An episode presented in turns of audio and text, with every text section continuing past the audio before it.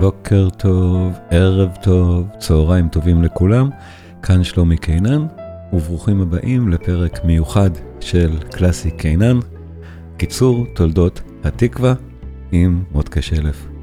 זה באמת משדר מאוד מעניין, גלגוליו של ההמנון הלאומי, מודקה מתייחס גם הרבה מאוד לטקסט, אני מתייחס בעיקר ללחן, אבל uh, הדיון הוא פשוט מרתק, אין לנו מסקנה בנושא הזה, יש לנו פשוט אוסף של אפשרויות. זו הזדמנות טובה גם להזכיר על הקורסים הדיגיטליים, הכישורים נמצאים בתיאור של הפודקאסט, והאמת שאין מתאים מהקורסים האלה לתקופה כזאת. אוהבי מוזיקה קלאסית מוזמנים מאוד לבדוק אותם, קורס על בטהובן, על באך, על מוצרט, על מאלר, על מוזיקה מהסרטים, יש הרבה מאוד קורסים שם מלאים ונהדרים שכדאי מאוד לבדוק. אבל היום אנחנו בקיצור תולדות התקווה עם מודקה שלף, האזנה נעימה. היום מודקה ואני מעבירים את זה ביחד, את קיצור תולדות התקווה. אהלן מודקה. שלום רב, ערב טוב. ערב טוב, כיף שבאת וכיף לעשות את זה איתך. אנחנו, כן, אנחנו עשינו לפני שנתיים וחצי, אני חושב, לא מדדתי את זה, את קיצור תולדות התקווה מספר אחת. היום זה קיצור תולדות התקווה מספר שתיים.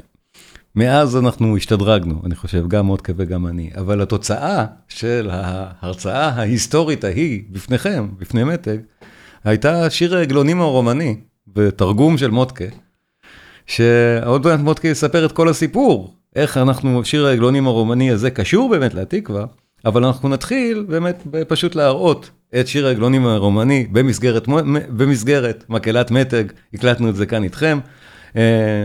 ירון בכר, ערן זילברברג, יונתן קצין ואני מנגנים, אני שרתי ואתם הייתם המקהלה שלי. זה היה נורא נחמד, חלקכם, אני רואה פנים מוכרות שהיו שם. בואו בוא נצפה, זה משעשע, זה נורא נורא חמוד, ואז אנחנו נתחיל לדבר מה העניין של השיר הזה ושל קיצור תולדות התקווה בכלל, שיר העגלונים הרומני.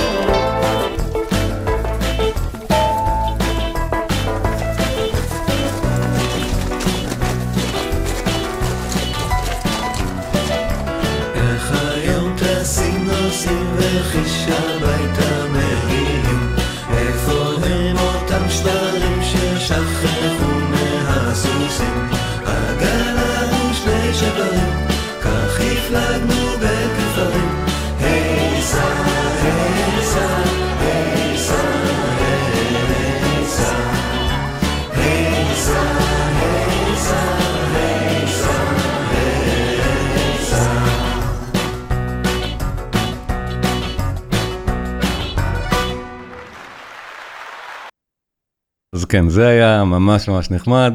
אה, מודקה, אתה כאן, נכון? בוא, כן. בוא תרים את ההנחתה הזאת שאני עכשיו עשיתי לך, איך זה קשור להתקווה, נכון? אני לא בטוח שזה היה מובן בכלל, למה זה קשור להתקווה השיר הזה. נכון, אז מודקה, השידור שלך. בסדר גמור, אני חושב שכדאי שקודם כל נלמד להכיר את האיש. אז כדי להכיר את האיש... האיש הוא נפתלי. נפתלי הרץ אימבר. זה האיש. אם יש לך שם מתחת לזה, במצגת שלך, את התמונה בבקשה. שלו, זה האיש כשהוא עוד היה צעיר, אנחנו נדבר על ההמשך. אבל אני רוצה להתחיל עוד קודם. הוא נולד ב-1856 בעיר זלוטשוב. זו עיר בגליציה שהייתה אז באימפריה האוסטרית. אה, היום היא במחוז לבוב, נדמה לי באוקראינה. האבא שלו התפרנס בדוח הקרב מניהול של בית מרזח. הוא קיבל חינוך תורני, אבל המעניין שההורים שלו קיבלו, הם היו מהמתנגדים, אתם יודעים, יש את החסידים ויש את המתנגדים. המתנגדים לחסידים הם ממש היו ממש נגדם, במלחמות אה, דיבורים כמובן, ובאופן בוטה הם גם יצאו בשירים מיוחדים משלהם, זה לא היה אותו דבר. Uh, עכשיו, נפתלי הרץ אימבר היה גם בעצמו בחור שהוא גילה כישרונות כבר מגיל צעיר, אבל הוא היה קצת, uh, הייתי אומר, יורד לכל מיני uh, uh, מצבים שאף אחד לא חשב עליהם קודם. למשל, כשהוא ב, למד בלימוד תורה, תלמוד תורה, אבל הוא הקשה גם על המורים וגם על הרבי, הוא לא רצה לשבת על יד השולחן שקוראים לו מכתבה, אני חושב היום, הוא סירב לשבת שם, הוא נהג במקום זה לשבת מתחת לשולחן, אני מדבר על 1860-61 בערך. אבל הוא דרש מהרבי שיבחן אותו כל יום בסוף היום, והוא הוכיח שהוא קלט את כל השיעורים, לא הייתה לו שום בעיה.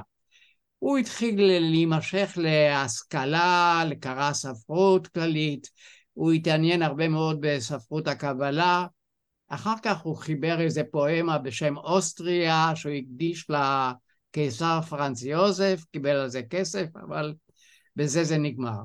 בגיל 18, כשאביו נפטר והאימא שלו התקשתה לנהל את בית המרזח, כי היו עוד חמישה אחים, אז הוא התחיל, הוא נדד למקום שקוראים לו ברודי. אבל אחרי חצי שנה הגיעה האימא ולקחה אותו הביתה. מדוע? א', היה לה קשה לעבוד, להתמודד עם הפרנסה, וב', היו שמועות שהגיעו אליה שהוא מתחיל להתרחק מהיהדות, הוא התחיל להתלבש אחרת, והוא גם במראה וגם בלבוש שלו. בכל זאת הוא אה, חזר אחרי שהוא היה קצת בבית, הוא בכל זאת החליט לעזוב את האימא להתמודד ונסע לתקופה מסוימת לעיר יאסי ברומניה ב-1878 והוא כתב שם כל מיני שירים. ביניהם הוא כתב שני, שני בתים של איזשהו שיר שהוא קרא לו תקוותנו. בואו נראה, נבקש משלומי שיראה לנו מה הוא כתב בפעם הראשונה. זהו, את זה הוא כתב, עוד לא עבדה תקוותנו, התקווה הנושנה, אה, משוב לארץ אבותינו, לעיר בה דוד חנה. כל עוד בלבבו שם פנימה, נפש יהודי הומייה, ולפאתי מזרח קדימה, אינו לציון צופיה. מודקה, אני חייב לשאול אותך משהו, סליחה. אבל צריך להקריא את זה ככה, או באותו מלעיל שאנחנו מכירים את זה? צריך ל... איך צריך לדבר את זה? לצערי, אני אה, קורא את זה כ... אתה קראת את זה כמו עברית, אבל אנחנו כן, רגילים, קודול בלבב או שמפנימה, נכון? משהו, נפש יהודי הומיה, כל ה... נכון? כן. עוד לא אהב דעתי כבר, כן, אבל זה עבר המון גלגולים, ואנחנו עוד מעט כן. נגיע אליהם. אחרי שאימבר נדד בעוד מקומות, עזב את יאסי והגיע גם לטורקיה, הוא הגיע בעצם למקום שנקרא קושטא, שהייתה אז בירת האימפריה העות'מאנית. הוא התפרנס שם מרוכלות, הוא הלך ברחובות ומכר כל מיני דברים עם, המרג... עם הגשים הגדולים. אבל אז הוא הכיר את האיש שנקרא לורנס אוליפנט, שהוא היה דיפלומט, דיפלומט אנגלי, נוצרי וציוני. תשמעו את הניגוד, דיפלומט שהוא נוצרי, אנגלי, אבל ציוני. והוא התיידד עם אימבר, הם התיידדו מאוד מאוד מאוד. הרעיון של אוליפנט היה לנסוע לארץ, שאימבר יבוא איתו, בינתיים הוא התחתן גם עם בחורה מאוד יפה בשם אליס, שהייתה יפהפייה, וכנראה שאימבר גם התאהב בה. והרעיון היה לבוא לארץ. ומדוע הוא רצה לבוא לארץ? הוא טען שהיהודים יבואו כולם לארץ ישראל, ואז יהיה קל להעביר את כל היהודים לנצרות. זה היה אוליבר. אז אני רק שנייה, הם נפגשו בקושטא, אתה אומר קושטא היא קונסטנטינופול. נכון, צריך, חייבים להדגיש את זה, זה הטיה היידישאית של שם העיר קונסטנטינופול, אם אני לא טועה. קונסטנטינופול. נכון, זה איסטנבול של היום. בדיוק. ואז כשהגיעו לארץ, אוליפנט שכר איזה בית גדול, אחר כך הוא גם בנה לעצמו במקום אחר בארץ, והוא חי בעצם כמעט ביחד עם לורנס ועם אלה אשתו, אליס. אליס לימדה את אימבר את השפה האנגלית יותר, והוא לימד את סר לורנס עברית. אבל הוא בכל זאת לא הסתפק במגורים שם והתחיל לטייל בכל המושבות. ובכל המושבות הוא רק השאיר רק גיהנום וצרות. אמנם בכל מקום שהוא פגש איזה בחורה בבוקר, אז הוא אמר לה, כתבתי לך שיר, והקריא לה את שני הבתים שראינו קודם, אבל לאט לאט בביקורים האלה בכל מקום, הוא גם הוסיף עוד בית ועוד בית ועוד בית. אבל קרה לו מעשה מאוד מאוד אה, מאוד מאוד שכיח בשבילו, השלמזל, הוא היה כזה שלמזל. הוא הלך ברגל ממשמר הירדן ליסוד המעלה, והוא ראה בדרך את החולה, החולה היה פעם אגם נהדר גדול, כמעט זה היה גם בוץ עצום. אז הוא החליט שהוא רוצה להתרחץ, הוא נכנס פנימה והתחיל לטבוע, ואז הוא צעק ביידיש, יודן, הלף, יודן, הלף. והחבר'ה מה... מיסוד המעלה שמעו את הצעקות שלו, רצו ועשו מהפפירוסים איזשהו חבל, זרקו לו ועזרו לו לצאת. אחד המצילים, זה אחת האפיזודות, יש לו המון כאלה, אבל אני אספר רק את זאת. אה, אחד בשם אשכנזי שעזר להציל אותו, הזמין אותו אליו, אמר בוא אליי, תחליף בגדים, תשתה משהו, תאכל. הוא הלך איתו, ובעיקר הוא אהב לשתות. אימבר הלך לישון במרתף, ואשכנזי קם בבוקר מוקדם לעבודתו, כמו כל העיקרים של יסוד המעלה. כשהוא חוזר בערב, הוא רואה את אימבר אצלם עוד, ודעתו הייתה לגמרי מז... ממש מבודחת, וככה הוא נשאר כל יום עד יום שישי. כל יום אותו דבר. ביום שישי ירדה אשתו של אשכנזי למרתף לקחת בקבוק יין לארוחה. אוי ואבוי, רואה כל הבקבוקים ריקים על הרצפה, מסתבר שאימבר גמר להם את כל הסיפור הזה. אבל למרות זאת, הוא המשיך אחר כך גם במסעות שלו וכתב, ואז הוא הגיע סוף סוף למצב שהוא כתב תשעה בתים. אז עכשיו בואו נראה את תשעת הבתים. תראו מה שהוא כתב. האדום זה מה שכבר ראינו, אז אנחנו נקרא מצד שמאל את מה שכבר קראתי, והוא כל פעם מוסיף בית. שימו לב שכל בית אצלו, קודם כל הסדר שונה, וכל בית חדש, הכאילו עוד לא עבדה תקוותנו, זה כאילו הפזמון החוזר שהוא יצר, וכל עוד מתחיל בכל בית שישנו חוץ מהאחרון. כל עוד דמעות, כל עוד חומת מחמדנו, כל עוד הירדן בגאון, כל עוד שם עלי דרכים בצד ימין, כל עוד טיפת אה, הדמעות, כל עוד רגש אהבה, ורק בסוף שמעו החי. וכך נוצר השיר הזה. כן. בינתיים הוא גם חלה בקדחת, ואוליפנט מימן לו והוא כתב את כל זה בשכרות בעצם. נכון? הוא היה... הוא כתב את כל זה תוך כדי הוא גם... תוך כדי שתייה ובלתי פוסקת. זה, זה טקסט של שיכור. למעשה. כן. נכון, זה כזה. ממש, ממש. ואז הוא גם התחיל לדחוף את האף שלו לכל מיני עניינים ציבוריים, למשל, הייתה איזו מחלוקת בין עיתון החבצלת לבין עיתון הצבי. אימבר צידד בחבצלת וטען שאליעזר בן יהודה, תשמעו מה הוא אמר עליו, כיסה על פשעי מנהלי הפקידות, והוא טען שהוא ממש כיסה על הפשעים שלהם בפרסומים שלו בעיתון. ונוצר פולמוס חריף בינו ובין המשורר, בין, בין יהודה. אני לא יודע אם זה היה פייק ניוז או לא, אבל אה, כיוון שהמשרה שאוליפנט העסיק אותו לא הייתה מספיק אה, לפרנסה וגם לזמן, אז הוא החליט לעבור הכשרה מקצועית להיות שען. והוא פתח בחיפה, לא תאמינו, אימבר פתח בחיפה חנות שעונים. אחרי זמן קצר זה לא הלך. לא, דווקא לא רע, אתה יודע. כן. אני בעד שעונים, אני אוהב, יש לי המון כן, שעונים פה. כן. זה לא היו, אלה לא, לא היו הרולקסים. כן. אה, על כל פנים, הוא גם נדד למצרים, ובזמן שהוא היה במצרים נודע לו על מותה של אליס, אלף מקדחת. הוא היה כנראה מאוהב בה, ואז הוא כתב שיר גם לזכרה, ואת השיר תקוותנו עם תשעת הבתים ואת השיר לזכרה, הוא קיבץ בטיוטה של השיר שראינו אותו את כל תשעת הבתים. אבל זה זה, לא? או שאנחנו עדיין לא כאן? לא, עוד לא. עוד עכשיו, לא, עוד עכשיו לא. זה זה. תשאיר אותו, זה. אוקיי. בדיוק. כן. עכשיו, השיר הזה הגיע איכשהו לכל מיני מקומות שרצו איכשהו לעשות מזה איזשהו המנון, איזשהו, אה, הייתה בעיה של המנון. ואז צריך לשנות את המילים. ניסו להכניס את זה לקונגרסים הציוניים, ואמרו שהמילים לא מתאימות.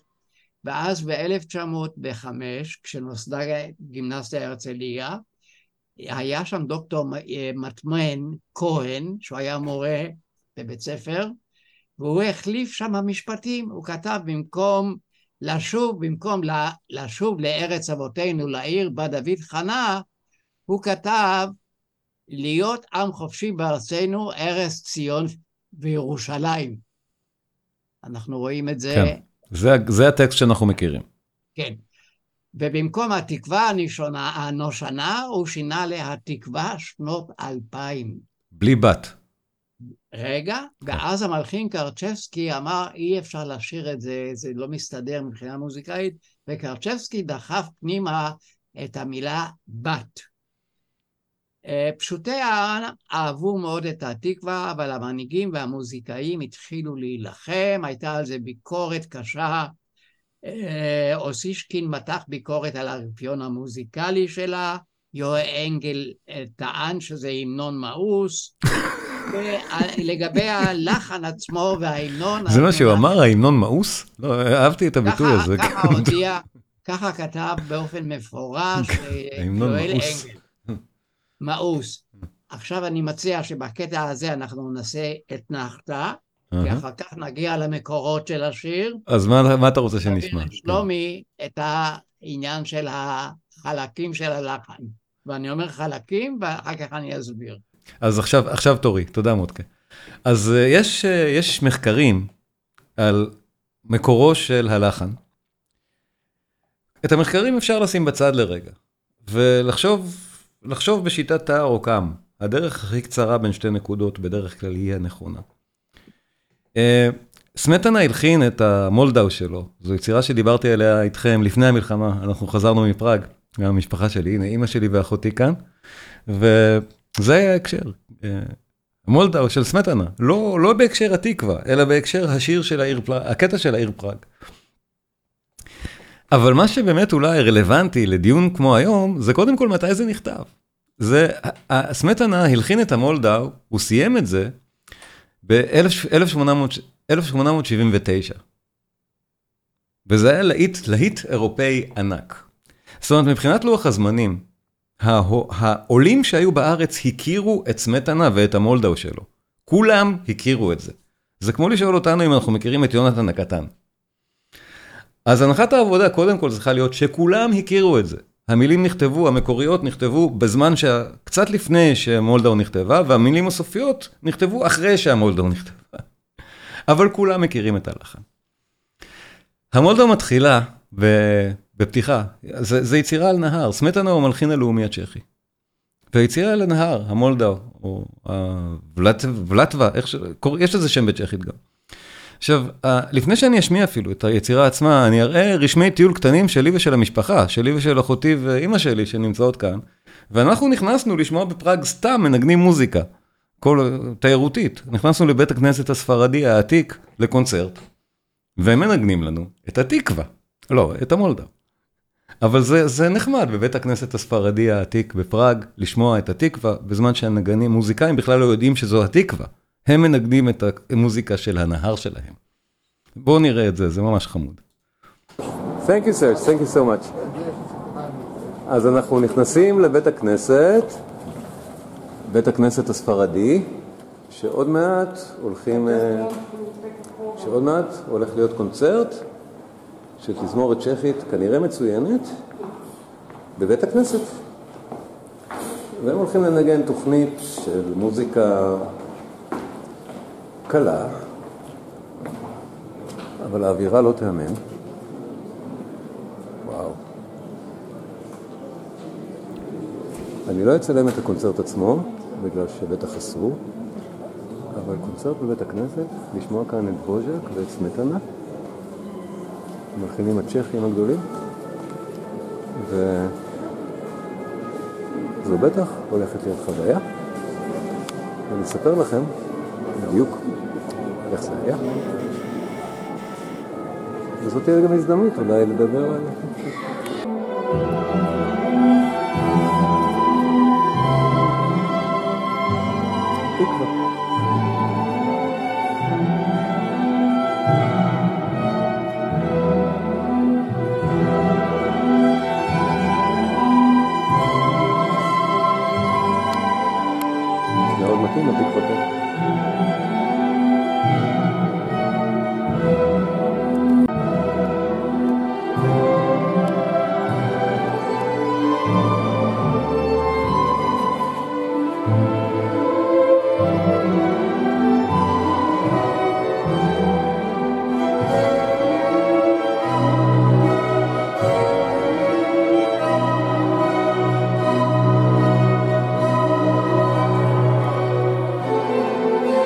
היי לוקאס, nice to meet you. זהו, ועכשיו... And, uh, you play uh, violin, right?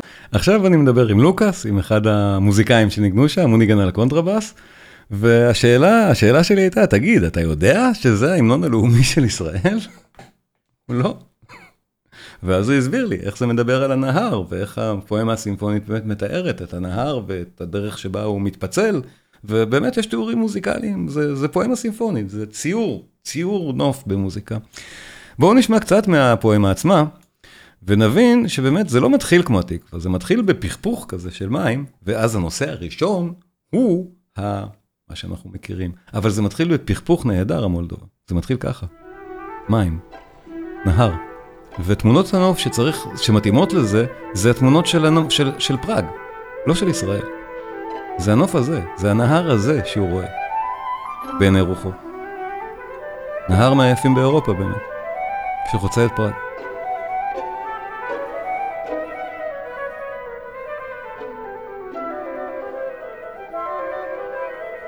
אז מתוך כל אותו פכפוך, עוד מעט יצא לנו הנושא הראשי, המאוד מאוד ידוע, ושוב, אני מזכיר, זה אחד מהלהיטים הגדולים ביותר של המוזיקה האירופית של החצי השני של המאה ה-19, המולדו של סמטנה. זו פואמה סימפונית חשובה, באמת ככה. אנחנו כבר מגיעים, כבר מגיעים, עוד מעט יש מעבר קטן, ואז מתוך הפכפוך אנחנו נקבל את ההמנון. 1, 2, 3, הגענו.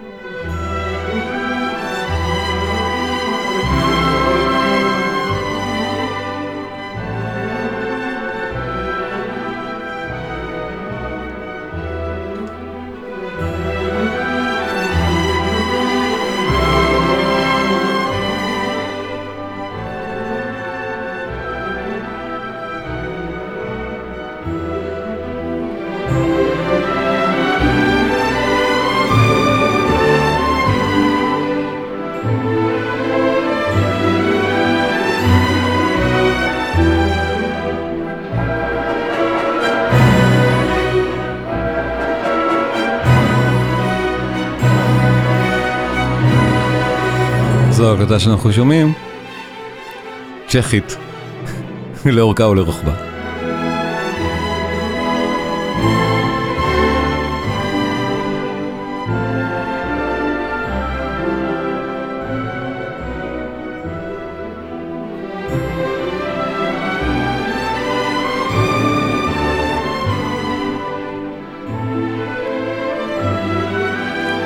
היצירה נקראת מבלסט. עד כדי כך זה צ'כי, מבלסט זה מולדתי.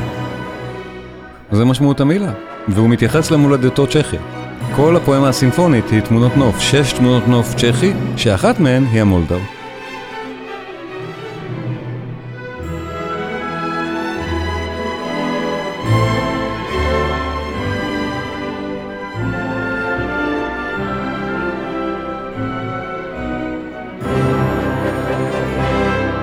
ועכשיו אנחנו הולכים לעניינים אחרים, שמתארים באמת סצנות אחרות על אותו, אותו נהר, שכאילו אנחנו עוברים ורואים תמונות נוף נוספות שונות, למשל אנחנו תכף מגיעים למין ריקוד פולקה על הנהר. זוג מתחתן, זה אמור להראות חתונה, אז הם רוקדים את הפולקה. סמטנה הלחין כידוע הרבה מאוד פולקות, גם דבוז'ק, דיברנו על זה בהקשר של המוזיקה של פראג. אבל בהחלט זה דומה ומזכיר ומאוד חשוד, החשוד המיידי, נגיד ככה, להשראה, כשחיפשו לחן למילים האלה. וכן, מוטקה, בואו נחזור אליך ולעוד אפשרויות והשערות לגבי כן. מקורו של ההמנון. כן.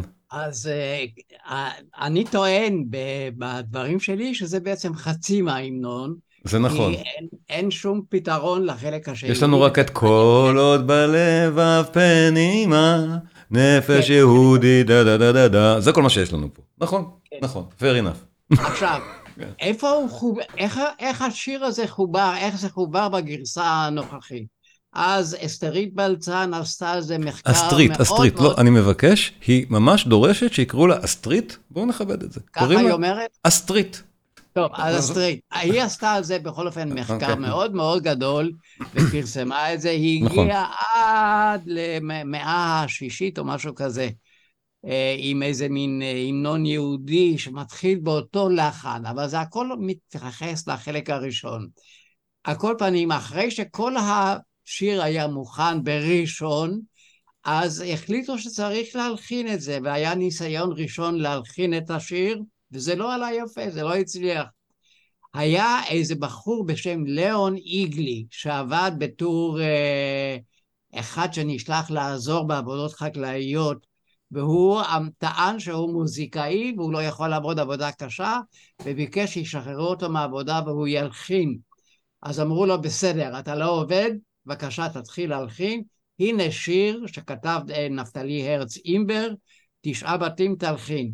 הוא הלחין את זה וזה היה נורא ואיום. כל, הוא הלחין את כל תשעת הבתים, כל בית היה לחץ יצא שיר שבאורך של סימפוניה. בוא, בוא נזכיר מה זה היה תשעת הבתים, למי ששכח בינתיים, זה היה בהתחלה באמת דבר כזה.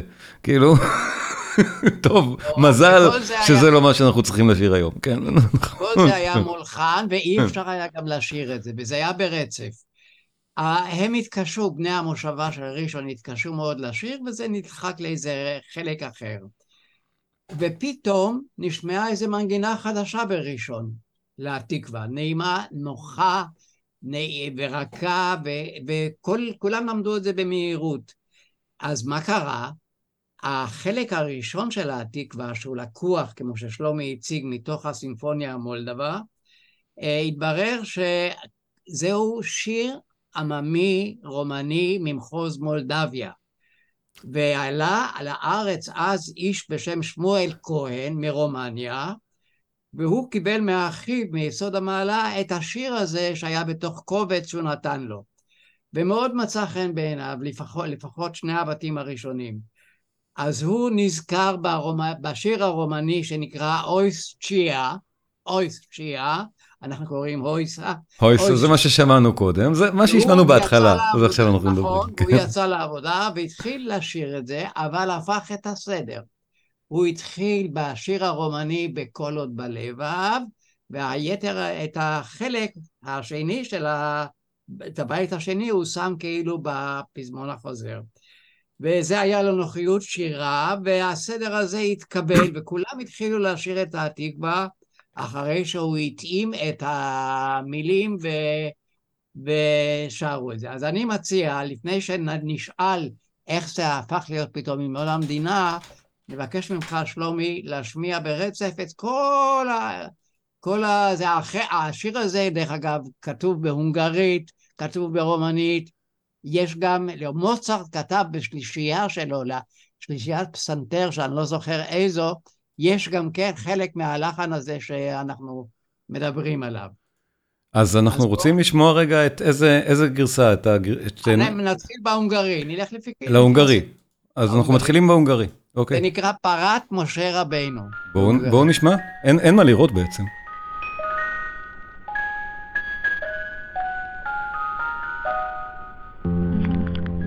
זאת פרת משה רבינו. kivirulta rét, napsugárka küldi édes melegét. Muzsikál a szellő, sobog a patak, vígan száldogálnak a kis bogarak. Ó, ne szállj el messze, gyere vissza már, szállj a tenyeremre, katica bogár.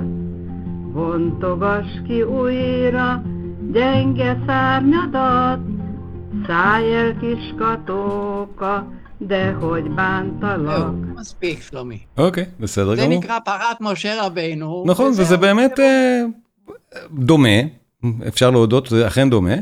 אה, כן. האם פרת משה רבנו סיפקה השראה ל- להמנון התקווה? קשה לי להאמין, זה נשמע כמו משהו שנעשה בדיעבד. חיפשנו מה דומה ומצאנו שיר על פרת משה רבנו, ואוקיי, נהדר, נכון? זה לא בדיוק להיט כמו המולדובה. עכשיו אני מציע כן. שנשמע את השיר הזה ברומנית, לא בגרסה ששר את זה נתן קוגן, אלא בשיר מרומניה. השיר נשמע. מרומניה, בואו נשמע את הגרסה הרומנית. אוקיי, הגרסה הרומנית.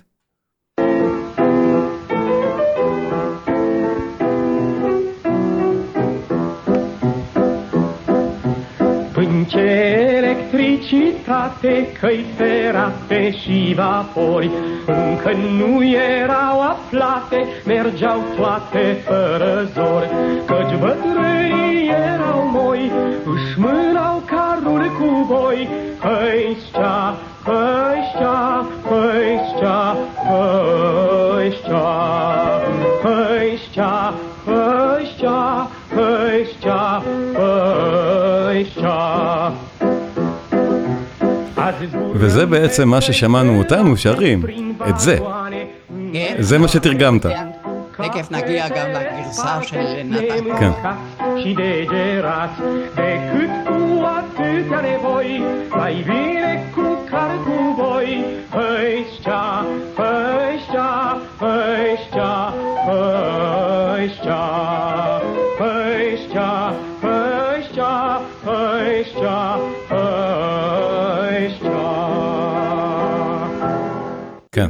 נהדר. קיבלנו עכשיו את התקווה במלואו ולא בעברית.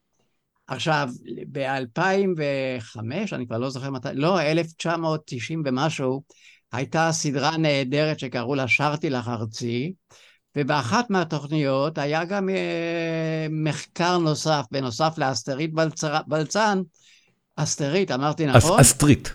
אסטרית. אסטרית בלצן. תחשוב אסטריד. אה, היה גם, אה, אה, הייתה תוכנית בהנחייתו של אליהו הכהן, וכמובן דן אלמגור, וגם אני השתתפתי בה כזמר. אתה בקהל. נכון? אתה בקהל שם. אני לא בקהל, אני שר, עוד מעט אתם... רואים אותך. כן, שר, נכון. אני גאה בך. אבל תחילה הגיע לשם נתן קוגן, שהוא בא מרומניה, הוא ידע רומנית, והוא השמיע את זה לראשונה ברומנית במסגרת התוכנית שרתי לך ארצי. אתם תראו את נתן קוגן, ומי שעונה לו בפזמון, מדי פעם רואים שם, אתם ת, תזהו אותי בקלות, יושב עם חבורת תרנים ושר על הפזמון. נהדר, מודקה, זה נהדר. בואו נראה את זה, כן, זה נפלא. בואו נראה את מודקה ונתן קוגן.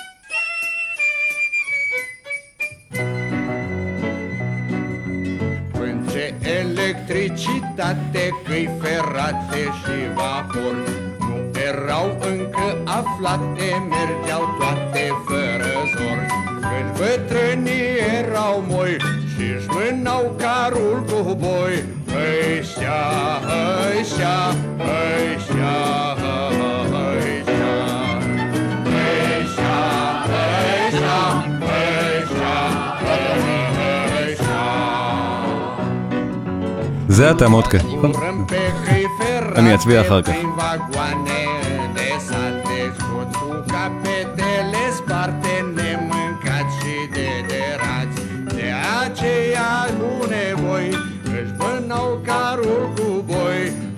Ăștia, ăștia, ăștia, ăștia, ăștia, הנה מודקה, הנה מודקה. איזה יפה היית, איזה חתיך. נהדר, נהדר, זה פשוט טוב הדבר הזה, הוא נפלא. עכשיו, כשאני כן, הבאתי את. זה למתג, הצגתי את זה, זאת אומרת, באחת ההרצאות של שלומי, אז שלומי מיד התלהב, זה שיר מדליק. לקח את זה והפך את זה לשיר, להמנונה של אה, להקת אה, מקהלת, מקהלת מתג. מקהלת מתג, נכון. לשיר שלו. ואני מחכה עכשיו- שתביא לנו עוד אחד כזה, שנוכל להקליט עוד שיר מדליק. בוא תמצא, תמצא עוד המצאה כזאת, כן, זה נהדר. נעשה עוד עכשיו, פעם. לי נשאר עוד רק לתהות מה קורה, איך זה פתאום הפך להיות המנון, ועוד תהייה יש לי, או שאלה, מאיפה, בש... מאיפה בא החלק השני של השיר? טה-די-די, האוקטבה הזאת. זה מה שהוא שר כאן. וואי זה כן, זה זה דה דה דה דה דה, זה משהו, כן, זה אבל- מההמנון ששייך לפה, זה עוד לא אבדה תקוותנו, בדיוק. התקווה בת שנות כן, אלפיים, נכון. אבל המרווח הזה של האוקטבה, טן, טי, טן, טן, נמצא בהרבה... זהו, אבל אני. לוקח רק את האוקטבה, שלומי, טם, טם. דוד זהבי, כשהוא כתב את השיר אלי, הוא כתב את זה, מתחיל באוקטבה. אלי, אלי. אלי, זה אוקטבה. ההמשך כבר לא משנה. אוקיי. ואני חושב שנורית הירש, באחד השירים שלה.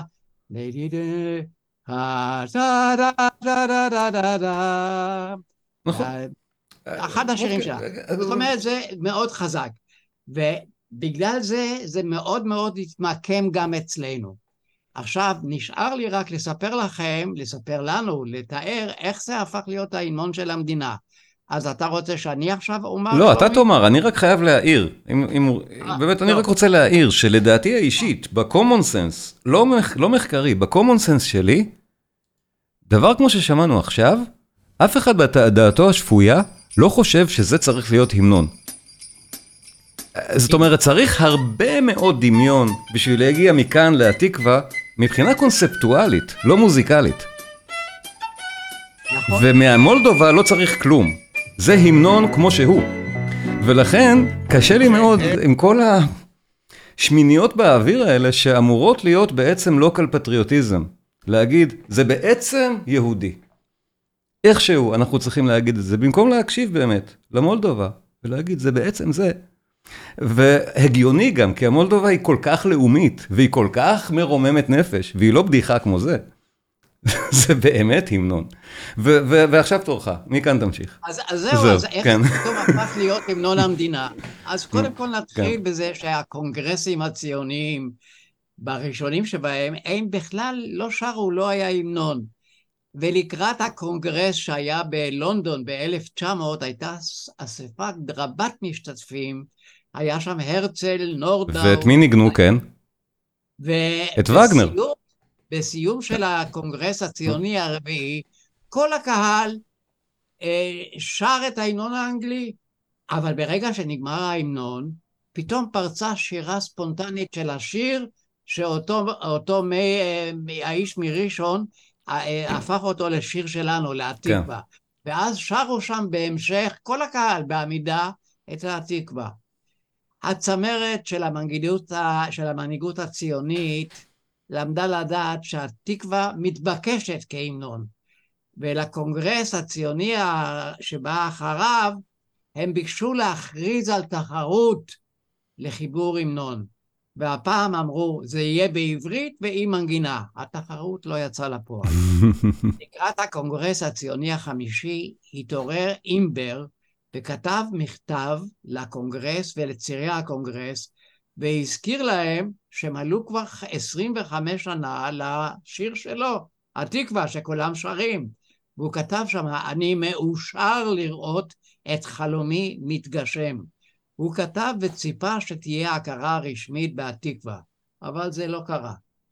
בקונגרס הציוני השישי ב-1903 היה הראשון שהוא הסתיים בשירה האדירה של התקווה. אבל מה קרה? למה זה קרה? זה לא סתם. זה היה קונגרס שקראו לו קונגרס אוגנדה. ואז התחילו לדבר, אולי כן, אולי נקים מדינה באוגנדה, או נעבור לשם. ואז קמו מהקהל אנשים והתחילו לשיר את המילים עין לציון צופיה, ומכאן גלש כל האיש, גלשה שירת התקווה בלתי אה, פוסקת כל הזמן, וזה היה כאילו הכרעה בלתי רשמית של כל העם, בלי מכרז ובלי משאל ובלי החלטה של ההסתדרות הציונית. ב-1905, אחרי כל השירה הזאת, החליטו שצריך גם לעשות שינויים.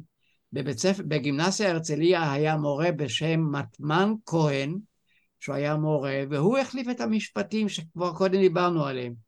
במקום לשוב לארץ אבותינו, לעיר בה דוד חנה, הוא כתב להיות עם חופשי בארצנו, ארץ ציון וירושלים. אז רגע, בואו נראה את זה, נכון? אנחנו ראינו את זה כבר בעצם. כן, בדיוק, כאן. כן.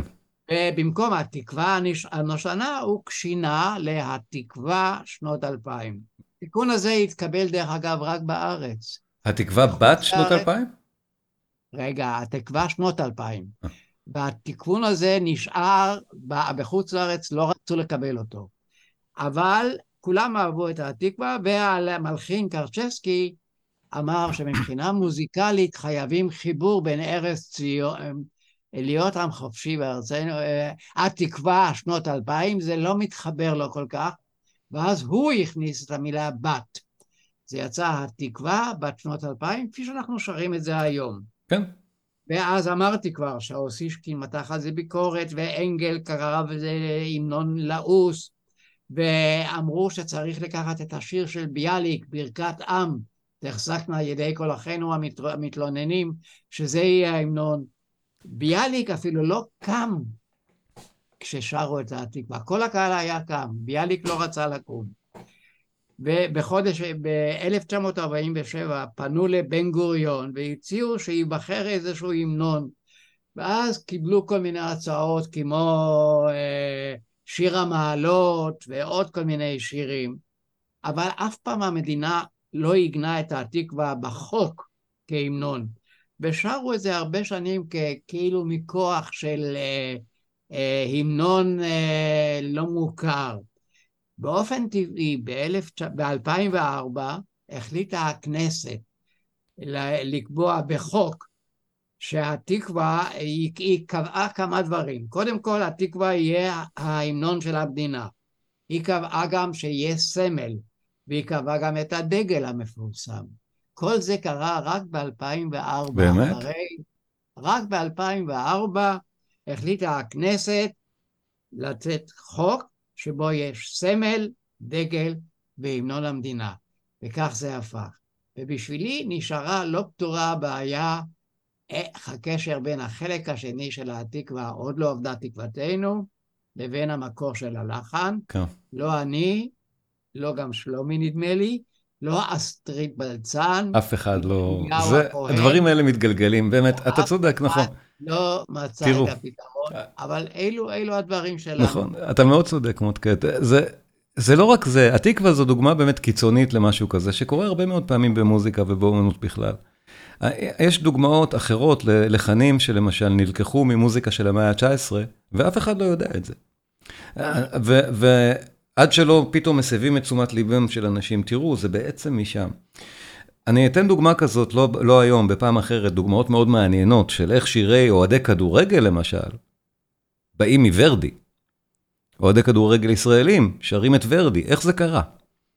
זה הרי לא קשור, בוודאי שהם לא יודעים שזה ורדי. אבל, אבל עדיין זה קרה בצורה דומה. אה, מוטקה הזכיר את הקונגרס הציוני, לא רבים יודעים שווגנר נוגן שם בתור כן. סוג של המנון בזכות עצמו. הרצל רצה בכך. בש... בתחילת המאה ה-20 וגנר לא היה מוקצה מחמת מיאוס על ידי יהודים בכלל, להפך. כל הדברים המעניינים האלה באמת, שאחר כך עושים רוויזיוניזם היסטורי במבט לאחור, אנחנו לא רוצים לזכור שווגנר נוגן שם אחרי הכל. אז באותה צורה, הדברים האלה באמת קשה מאוד היסטוריוגרפית לעקוב אחריהם במדויק, ואני באמת מנחה אותי פה סוג של common sense. בואו, בואו לסיום, אה, מוטקה, נכון, אנחנו, אנחנו סיימנו? יש לך עוד מה להוסיף, או שזה עכשיו תורי להשמיע? לא, אני תמצתתי לגמרי. אני יודע, אני יודע, זה, זה זמן קצר מדי להרצאה כזאת מעניינת, זה נכון.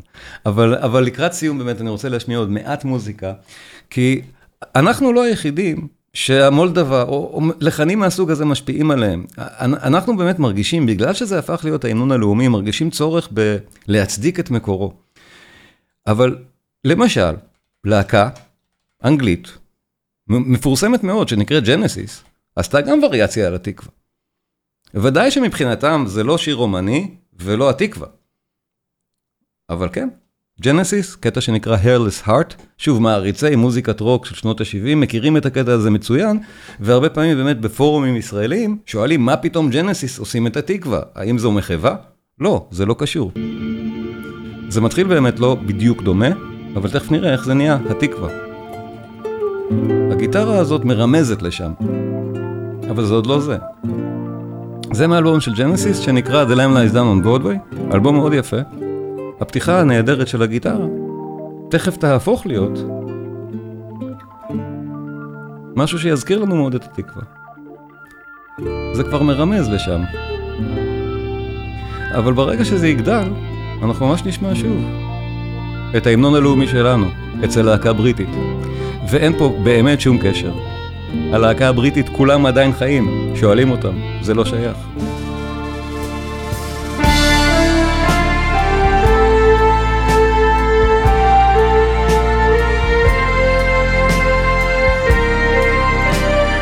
אז יש הרבה מאוד סוגים של גלגולים להרבה מאוד לחנים.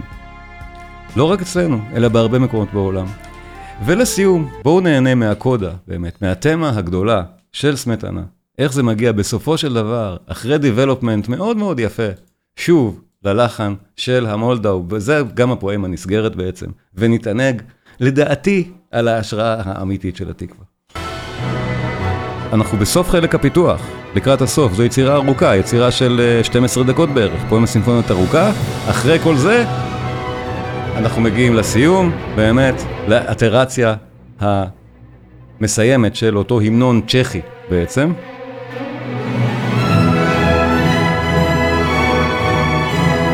במז'ור, הם מסיימים במז'ור, לא במינור כמונו.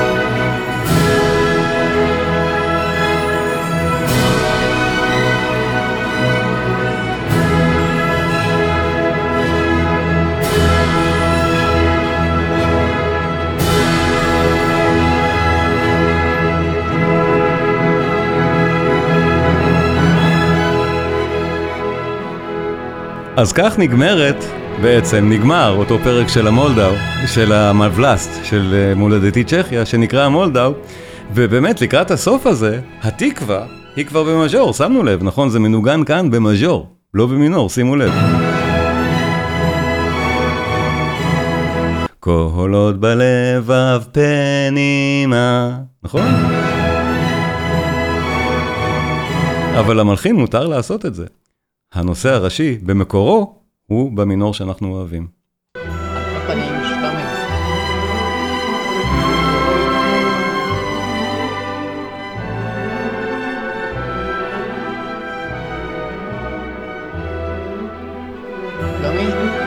כן, אני רוצה עוד רק לסיכום החלק אין בעיה, שלי. אין בעיה, אני, עוד אחזור אליך. שנייה, בואו רק נתענג לרגע על זה, ונזכיר שאין כמעט המנונים לאומיים של אף מדינה שמולחנים במינור, פרט להתקווה. זה גם פרט מעניין, פרט טריוויה, מרתק, מדוע באמת? ההמנון שלנו הוא במינור. אז כן, מודקה, ודאי, השידור שלך, ו... שני דברים. בטח, א', כן. ל- לגבי, היא הזכירה כאן מישהי את העניין של תפילת הטל של אסטרי בלצן. נכון, אני הזכרתי את זה, אמרתי, זה כן. נמצא באיזשהו מקום במאה השישית או משהו כזה. על כל פנים, המחקרים לא נגמרים בעניין הזה, וכל הזמן חוקרים וחוקרים, ועדיין מתגלים כל מיני דברים שהם בחזקת הפתעות. עדיין במדינה שלנו יש כאן חילוקי דעות האם זה באמת צריך להישאר ההמנון או צריך להחליף אותו. נכון, כי יש פה הרבה מאוד אה, תושבים נכון. שהם לא יהודים, הדרוזים והערבים. דרך אגב, זה בולט במיוחד במשחקי כדורגל. זה ממש מבייש לראות שעומדת נבחרת ישראל, ומתוכה 11 שחקנים שתכף יעלו על המגרש וישחקו, מתוכה, מתוך ה-11, שישה או חמישה שרים, והיתר לא שרים. הפה סגור, והראש שלהם מורכן למטה. וזה לא קורה במ- ב- באף משלחת של כדורגל אחרת, ואני רואה גם ספורט קצת. וזה לא רק בספורט, בהרבה מאוד מק- אירועים. אבל זה בגלל לא- הטקסט. הטקסט הטעון, זה לא קשור ללחן מה שאתה מתאר. זה באמת בגלל נכון. אותן מילים שטעונות באמת, ואיך שלא נלחין אותן, זה היה יוצר את אותה הבעיה. בדיוק, אז היו גם כל מיני הצעות, כן. חלק מההצעות היו להחליף לגמרי, חלק היו אמרו לשנות במקום אה, נפש יהודי הומייה, שתהיה נפש, אה, נכון, נכון, נפש אה, האדם, במקום היהודי יהיה האדם. נכון. כל עוד בלבב פנימה, נפש האדם הומייה או משהו כזה. מודקה, תודה, זה היה נהדר. אתה תרצה שנעשה המשך? קיצור תולדות התקווה 2, ואני אביא דוגמאות לאיך לחנים התגלגלו במקומות אחרים, מדברים אחרים, באופן מאוד אה, משעשע. הדבר יכול הרי להיות משעשע אם הוא- לא היה מבחינתנו רגשי. זאת אומרת, הסיפור הזה, בראייה מבחוץ, של גלגולי ההמנון הלאומי שלנו, מסמטנה או מתפילת הטל של יהודי ספרד במאה השישית, זה סיפור באמת שהוא קצת מצחיק, אם מסתכלים עליו מהצד, ולא בתור משהו שהוא בנפשנו, כי זה ההמנון הלאומי שלנו, אני חושב, נכון? אבל זה... תפילת הטל, דרך אגב, היא בדיוק כמו השיר של ה... אה, השיר ההונגרי. נכון, בדיוק. אבל יש בעיה קשה מאוד לדעת איך נשמעה המוזיקה במאה השישית, ואנחנו יודעים שכל חוקר שאומר לנו שהוא יודע איך זה נשמע במאה השישית, לא עשה את המחקר לא. נכון. בדיוק, כי לא נכתבו תווים, אנחנו לא יודעים, אי אפשר לדעת, עד המאה ה-13 אי אפשר לדעת, ולכן אני לא לוקח אמירה כזאת בשום, לצערי, רצינות כמוזיקולוג. אין תווים, אנחנו לא יכולים לדעת. זהו, זה חד וחלק. אז אה, כן, מודקה, תודה רבה. תודה רבה, היית נהדר. כן, ואפשר לפתוח את זה לשאלות, אבל לפני זה, בגלל שהתחלנו קצת מאוחר, אולי רק לתקן את הרושם על סמטנה. זה לא מלחין רק של זה, הוא מלחין באמת נהדר וחשוב, וזה מלחין צ'כי ענק, בג'יך סמטנה. אז הקטע שיונה אוהב, ואני חושב שגם מודקה וכולם אוהבים, מהקלה המכורה, מה, מהמערכה הראשונה, הסצנה החמישית, הפולקה. שהוא מלחין פולקה, אז, אז הוא, אז, אז הזמרים שרים, איזה יופי של ז'אנר, איזה כיף זה לרקוד את הפולקה. זה כמו שבסרט כמו גריז, הם אומרים איזה כיף זה לרקוד את המים, ש... טוויסט. אז, אז פה איזה כיף לרקוד את הפולקה, זה, זה כזה. מוזיקה נהדרת של סמטנה. אז לסיום, הקלה המכורה, מערכה ראשונה, סצנה חמישית, הפולקה. בואו נהנה, בואו נהנה, מלחין ענק. אני גם אראה קצת את המילים אחר כך, כי הן גם מצחיקות נורא. אופרה נפלאה, אמנם בצ'כית, תורגמה לצרפתית גם, אז אפשר, יש גם גרסאות צרפתיות, אבל אופרה נהדרת.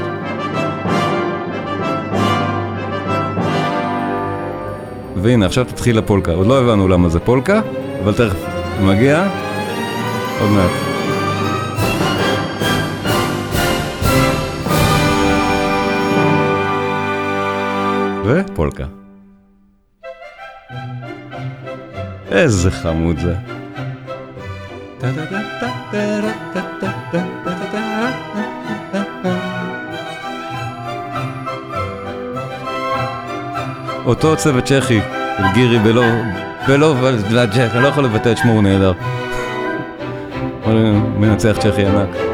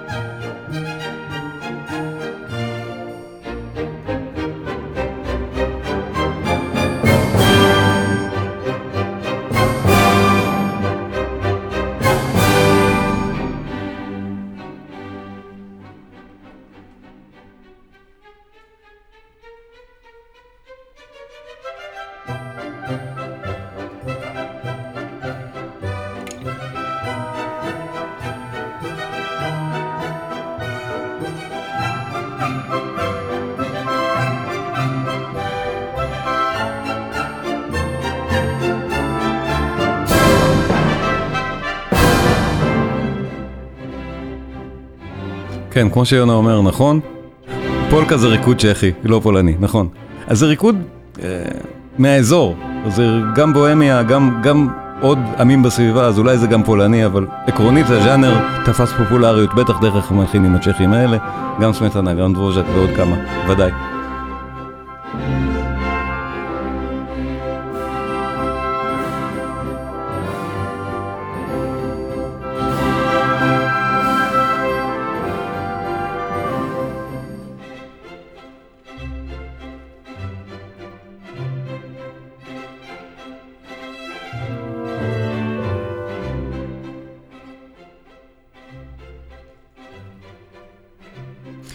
אחרי שהם רקדו, כי באופרה רואים אותם רוקדים, הם יתחילו לשיר.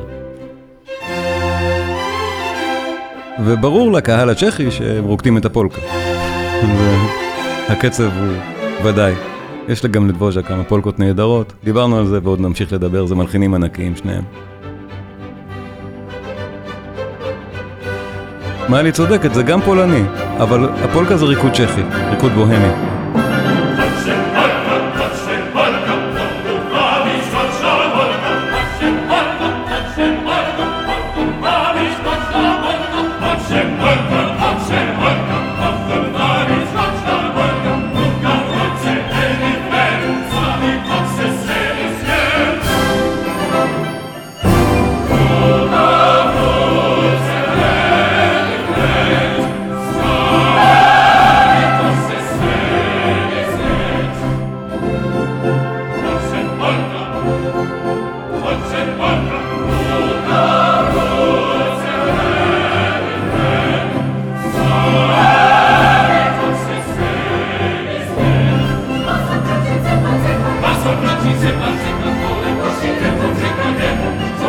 זה ממש בנוי כמו קזבלן או גריז או כמו מחזמר. הם רוקדים את הפולקה ושרים איך הם נהנים לרקוד את הפולקה. נהדר.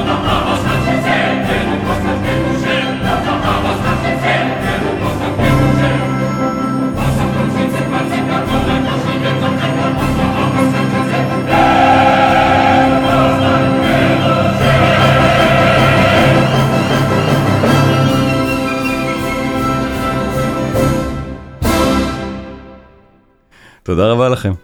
לפני שנפרדים, תנו לי לספר לכם על הקורסים הדיגיטליים שנמצאים כבר ברשת. קלאסי קינן, הקורסים הדיגיטליים של שלומי קינן. הקורסים מיועדים לחובבי מוזיקה מעמיקים שרוצים לדעת יותר. המפגשים מועברים בלשון בהירה וקלה, בלי צורך בקריאת תווים או השכלה מוזיקלית. השיעורים כוללים גם המלצות על ביצועים והקלטות של היצירות. בכל קורס יש שיעור פתוח אחד לצפייה ללא תשלום, מה שאומר שזה שווה אפילו אם אתם לא רוצים לשלם עליהם, יהיה לכם שם תוכן לראות בחינם. הקורסים שכבר יש, באך, מוזיקה מגן העדן. עמדאוס, המוזיקה האלוהית של מוצרט. מבוא למוזיקה של ריכרד וגנר. בטהובן, העוצמה והיופי. וחדש, מאלר, המשורר הסימפוני. כל אחד מהקורסים האלה יותר מ-15 שעות, וכל הזמן מתווסף גם עוד חומר. הקורסים עצמם דינמיים, ואני מוסיף להם הרצאות נוספות ככל שאני בעצמי עורך אותם. אז זה כל הזמן גם משתפר ומשתדרג. מי שמעוניין לבדוק, הקישור נמצא בתיאור של הסרטון בו אתם צופים עכשיו. אני מזכיר לעשות subscribe, לעשות לייק, ואנחנו נשתמע בפעם הבאה.